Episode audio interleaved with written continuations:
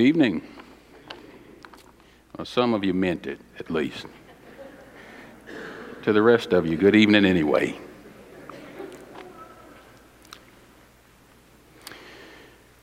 In John chapter 1, the apostle begins his account of the Lord's life from the time of his pre or pre incarnation. That is, he says, he declares as he begins that the Word of God was with God and was God. He goes on to tell us that the Word became flesh and dwelled among us, but he begins his discussion about the life of our Lord Jesus Christ by making it abundantly clear that Jesus pre existed the time of his incarnation. There was, of course, a time when Jesus would come into the human family. There was a time in which he would clothe himself with flesh and he would be tempted, like in all points as we are, when he did come. Jesus came into the world as an infant, as a baby, as we all must. The Bible doesn't spend a lot of time talking about those early years. The Bible tells us, though, that he did come into the world as a baby. And so we have some few details about his conception, and we have some few details about his birth. We're told a few things about the circumstances of his early years. We're told about his circumcision. We're told some things about his family dynamics, but the Bible doesn't spend much time on all of that. And so, really, we do have precious little. And perhaps Luke chapter 2 gives us the most abundant insight we have into that brief period of time. We read about his birth. And then we read some things about his earliest years. You know, the Bible says in Luke chapter 2 and verse number 40 that Jesus grew in wisdom and he increased in favor or grace with God. The Bible then tells us that his family had a custom of going to Jerusalem every year and so they did go when he was 12 years old, and he uh, spent some time uh, tarrying behind his family there, conversing with the teachers in the temple. And they were astounded, the Bible says, at the questions that he was asking and the answers that he was giving. As a matter of fact, his uh, his parents had to double back and go to Jerusalem again to find him. And when they did find him with those teachers, they also were astounded at the things they were seeing and hearing from this 12 year old. At the conclusion of that episode, the Bible says again, Jesus grew. In Luke 2 and 52, the Bible says he increased in wisdom and stature, in favor with God and man. The Bible says Jesus grew. I've always thought that was interesting. Jesus is the Son of God. He is the pre incarnate Word of God. The Bible told us that He would come, and the Bible declares plainly that when He came, He would bear the sins of all the world. But you know, when Jesus was born, He was not born as a babe ready to fulfill that mission at the time He came. Did you realize that? He had to grow in order to fulfill the mission that God had set before Him. I sometimes think to myself if Jesus had to grow in order to maximize the potential that the Father had given to him. If Jesus had to grow in order to do all that God had set before him, what about me? And what about you? The Bible says he increased. There's no way around this. He increased in wisdom, also in stature in favor with God and with men. And so God's Son grew. Intellectually, the Bible says that he was uh, increasing in wisdom. Wisdom has to do with the skillful application of knowledge in sorting through the circumstances of life. Jesus, from the time he was a small boy into adolescence and on into adulthood, had to increase in wisdom. He had to grow intellectually. The details of his growth are not elaborated upon for us, but there are certain facets of his growth that are demonstrated for us in the Bible. Now, first, we know that he would have grown simply because of the maturing of his mind and the experiences of life. You know, as he simply got older from 5 to 15 to 25, his mind would have matured and he would have grown because of his experiences, because of his circumstances. No doubt Jesus also would have prayed for wisdom. The Bible says that if any man lacks wisdom, let him ask of God who gives to every man liberally and upbraideth not, James 1 and verse number 5. But I think the Bible gives us the most insight into Jesus' intellectual growth in that it tells us that he was devoted to the studying of God's Word.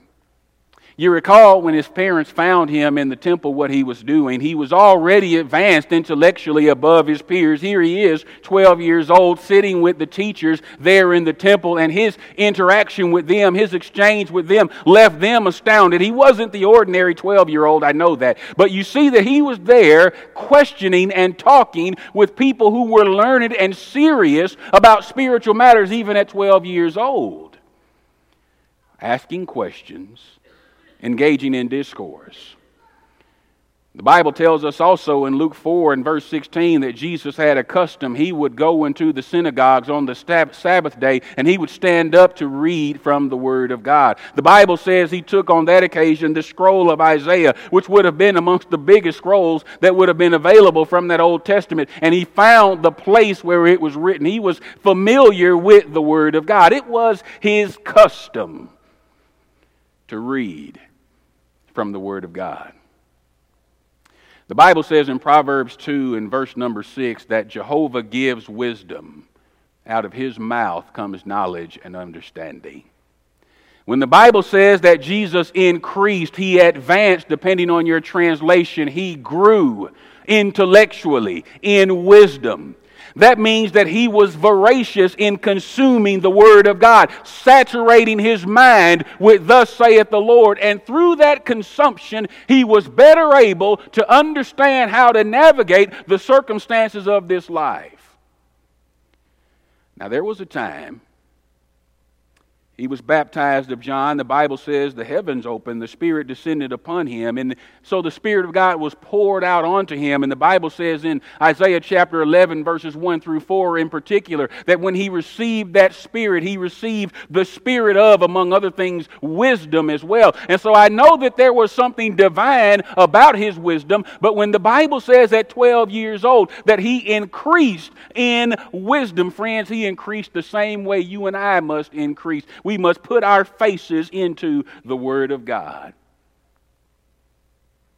I wonder sometimes if the Word had to invest his mind in the Word, I wonder if I need to invest my time in the Word as well. You see, there was never a time when Jesus didn't know all that he needed to know for the station of life that he was in. I mean, when he was 12 years old, he knew absolutely everything he needed to know to navigate through life successfully at that stage. But what about the next stage? To prepare himself for the next stage, he continually had to grow and advance. The Bible says he increased in wisdom. It says it twice. By the time he began his public ministry and by the time he met the cross at Calvary, Jesus knew how to handle the various circumstances he would encounter. He knew how to deal with the myriad of challenges that he would meet along the way. And he did all of that with the right understanding of who he is and what God expected of him because he continually increased in wisdom. He increased, no doubt, through his prayers. You recall that when he chose the 12 disciples, he spent all night in prayer to the Father before the selection was made. He increased, no doubt, through his discussions and his questioning, but he increased most of all through his own study of the Word of God. I wonder, are we doing the same thing that Jesus did? Jesus grew physically as well. He needed a body that would be healthy for the service that he was to render to the Father. And friends, he was born as a babe. And so for him to come from the place where he was when he was born to the place where he needed to be when he went to Calvary, this required growth on his part. And obviously, some physical growth is involuntary. I mean, it's just the way that God makes the body. If you feed the body and if you give it some rest and if you give it some work, the body is going to grow. And so, some part of that I know and understand was involuntary. But the Bible says in Hebrews 10 and verse number 5 that Jesus' body was prepared for his service to God. And there's more involved in that than some kind of involuntary growth. You remember that when he begins, or just before he begins his public ministry, the Bible says the Spirit drove him out into the wilderness, and there he was for some 40 days and nights, and he was fasting all during that time. Let me tell you something uh, fasting for 40 days and 40 nights is extraordinary in any culture, in any time. And a person can't just decide today, you know what, I think I'm going to take up fasting and I'm just going to go for about 40 days. Try it and see how that works. Jesus, his body was prepared, he had strengthened his body, he had prepared himself for his service to the Lord. He was just like you. He was he was just like me. If he didn't eat, he got hungry. The Bible says at the end of that 40 days, he was hungry. He was just like me. He, he was just like you. His body was capable of thirst, just like my body is. The Bible says when he was on the cross, he spoke, and we heard about that this morning. Caleb told us, he said, I thirst. You know, 40 days of fasting, it takes a toll on the body. But Jesus was able to do that because he had increased and advanced his body so that he could. Jesus was capable of uh, tiring. He was capable of becoming weary. The Bible says when he met the Samaritan woman at Jacob's well in John chapter 4, he, he had become weary with his travels. He had become weary with his walking. But you know, I, I don't read anywhere that Jesus had a, a specific exercise program. You know how we have to resolve every year to actually take care of ourselves. Jesus didn't have to do that because he was constantly working. He was constantly moving. The Bible talks about how he travels up and down through Galilee and back and forth down to Judea. Bible tells us that he was always on the move. He was always on the go. He was a working man even before he took up his public ministry. His body had been strengthened. His body had been prepared.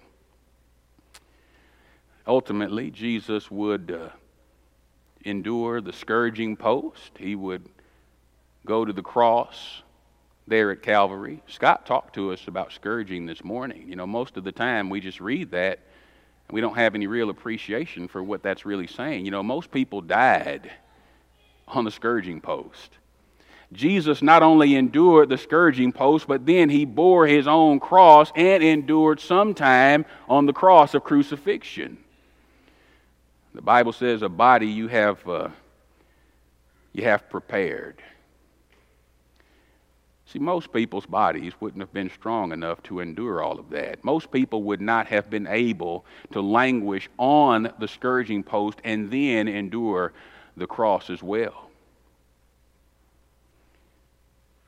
I'm just saying to you, Jesus, uh, he obviously took care of his body. Sometimes I think we give so much emphasis to taking care of ourselves spiritually. I mean, we talk about that and we emphasize that and we encourage that, and we neglect the fact that in order for us to do the Lord's work, we actually have to use our bodies. Jesus grew and advanced physically. Do we prepare our bodies for the extreme rigors of maximizing our service to the Lord? Or sometimes are we unable to do all that we should because we don't take care of our bodies the way that we should? The Bible says that Jesus grew spiritually also. He increased in favor with God. Perhaps we don't think of Jesus as having to grow spiritually, but no plainer declaration can be made. He increased in favor with God.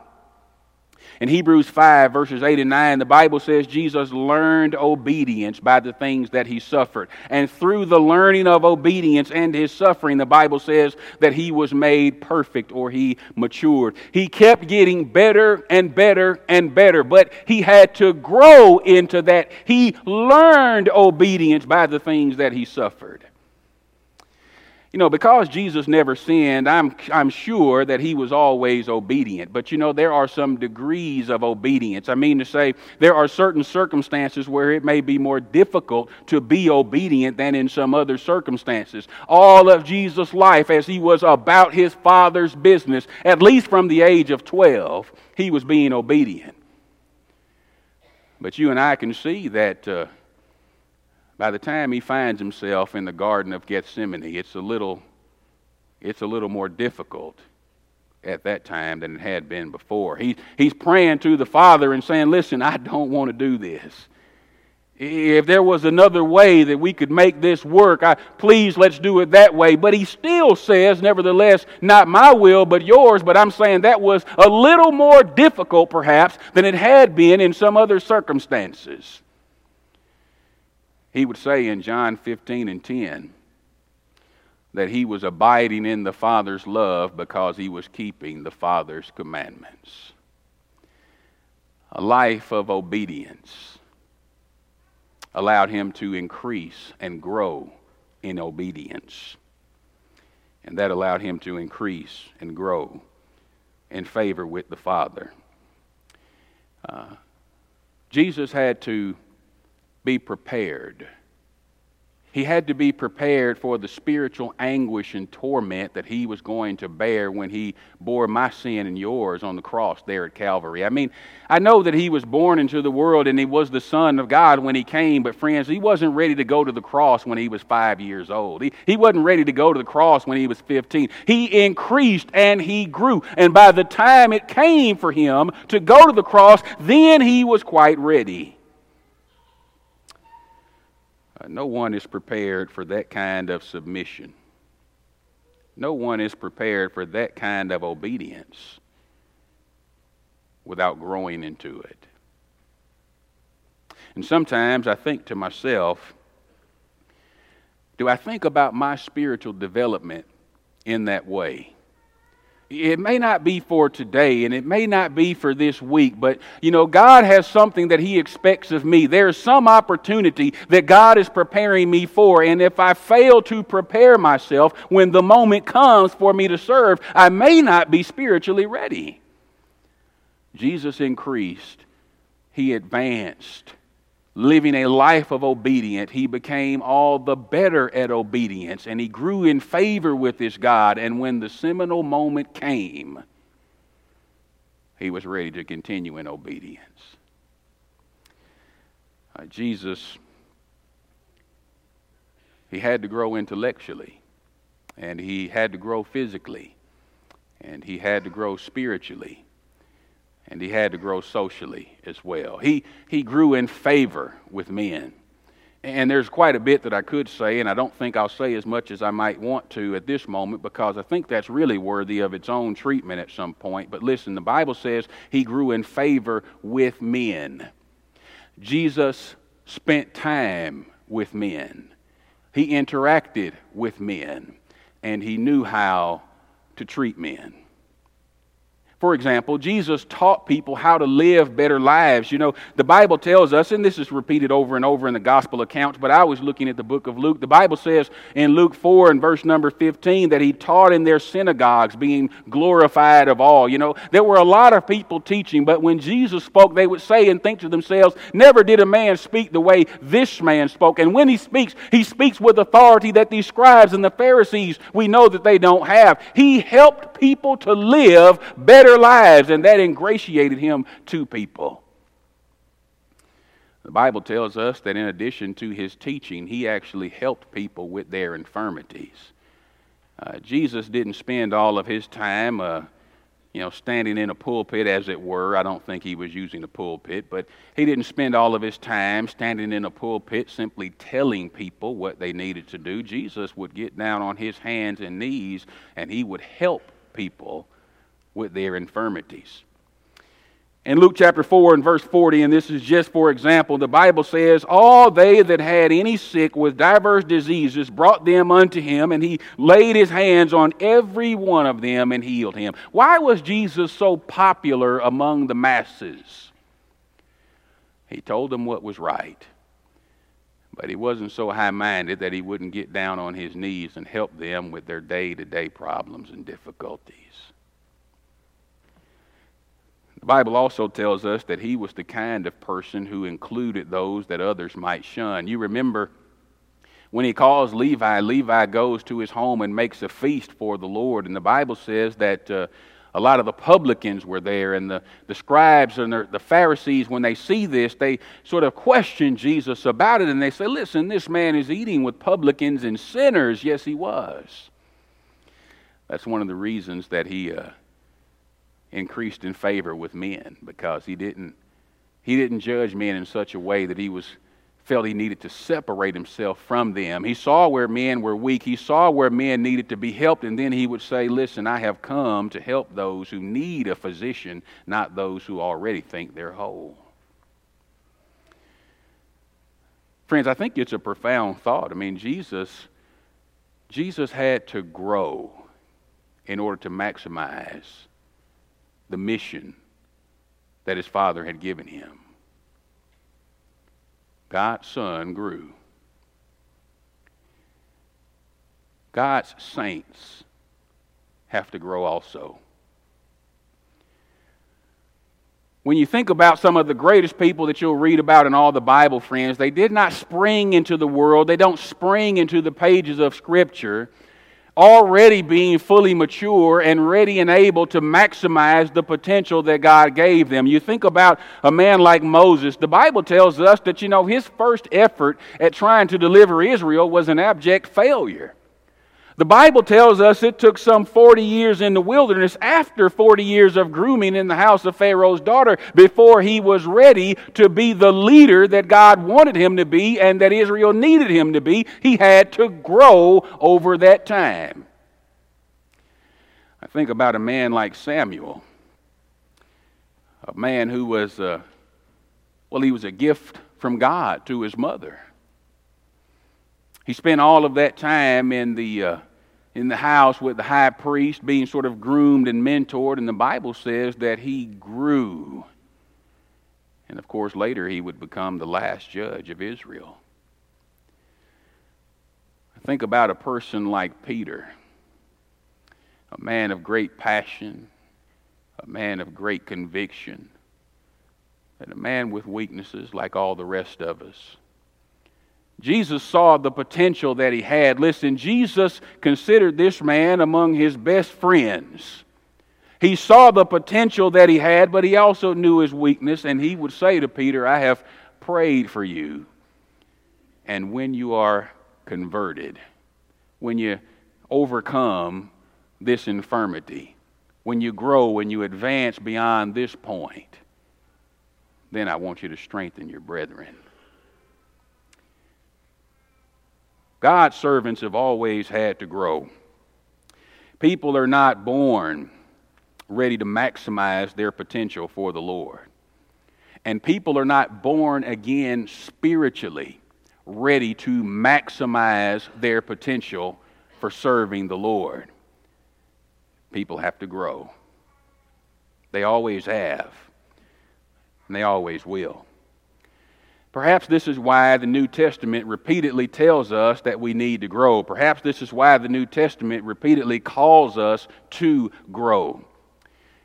In his first epistle, Peter, who had been encouraged by the Lord, he encourages other people and he says to them in 1 Peter 2 and 2, as newborn babes, you should desire or long for the sincere or spiritual milk of the word, that you might grow thereby unto salvation. You remember in 2 Peter 1, uh, the apostle would say, beginning at verse number 5, that his readers needed to add to their faith. It, it, it's great that you have faith. It's great that you've been baptized and, and you're a member of the Lord's church. But he says you can't stop there. You have to grow, you have to advance, you have to increase. He still encourages us, doesn't he? Peter would say, Grow in the grace and knowledge of our Lord Jesus Christ. 2 Peter 3, verse number 18. Paul, in writing to the Thessalonians, a church that he had profound love for, he would tell them that they were doing a great job, and then he would say, I encourage you to abound more and more. In Ephesians 4, he would write to the church in verse number 15, he would say that in speaking the truth in love, he says, We will in all things grow up into him who is the head, that is Christ. Jesus grew. I think sometimes we just think that uh, everything was easy and everything was automatic, but it, it required some industry on his part. It required some effort on his part to ensure that he maximized the potential that he had in, for his service to God and to make sure that when the moment came, he gave God his all. He had to grow into that.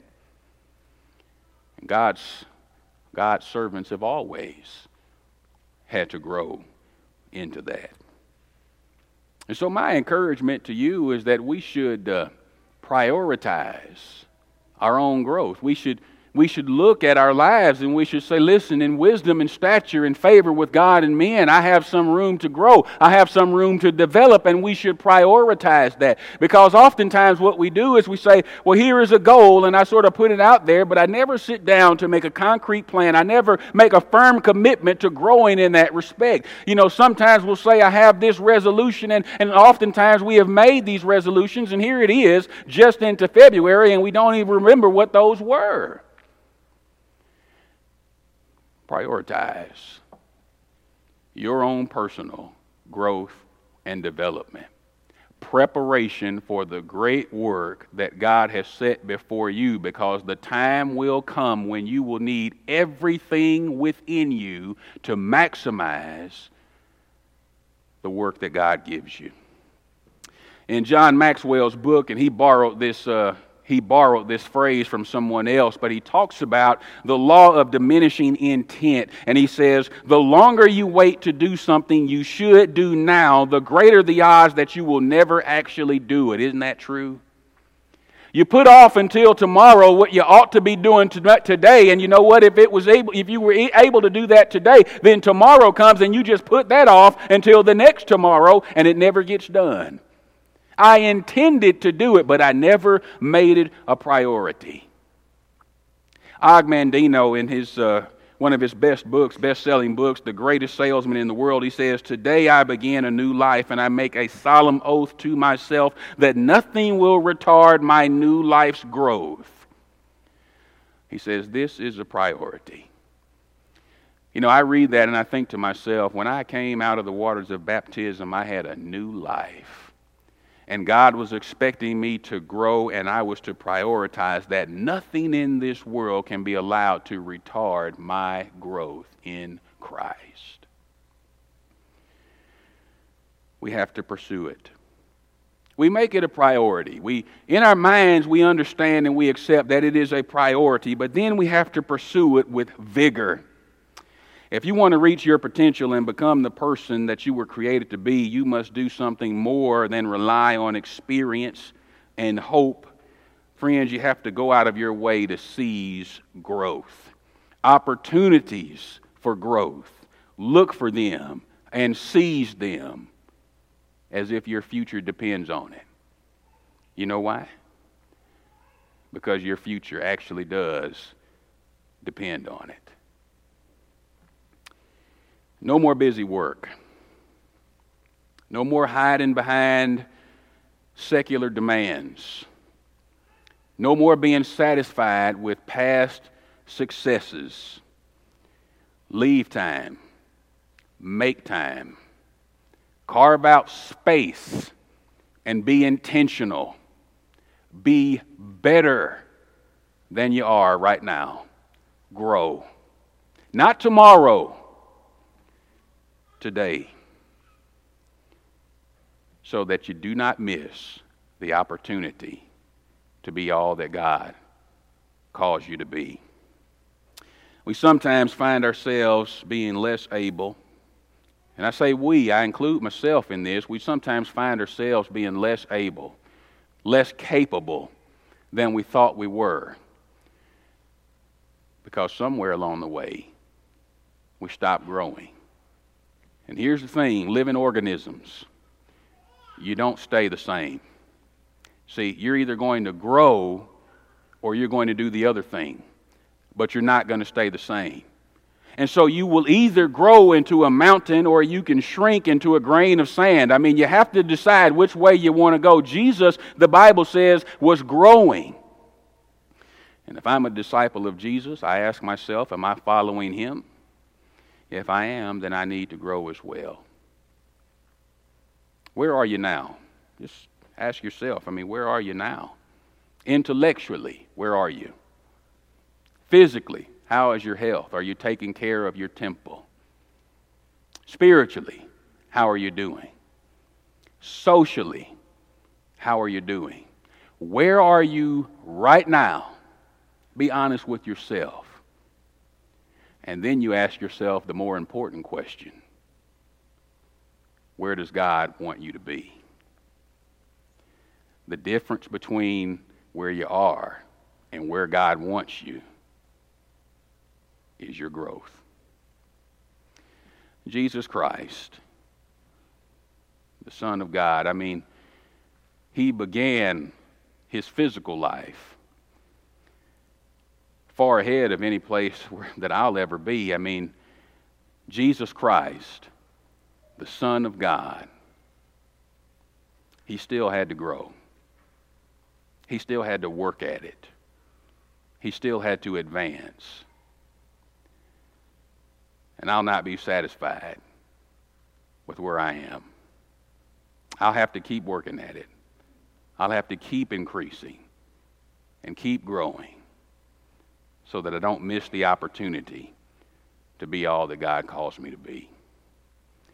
And I invite you to I invite you to be challenged by that as well. Jesus Christ came to the earth, died for your sins and for mine so that you and I would not have to bear the eternal consequences of our sin. I accept the sacrifice that He made on my behalf as a token of His love and esteem for me, the love and esteem of the Father who sent Him. And so I lay my old life down and stop living for myself. And I take up my cross and I live for Him. And that requires me to die to myself daily and grow daily to be more and more like Him. If you'll accept His offer of salvation, this is your time to do it. You come by faith, repentance, and baptism, and then you live a life of continuing increase. If we can help you, would you please let us know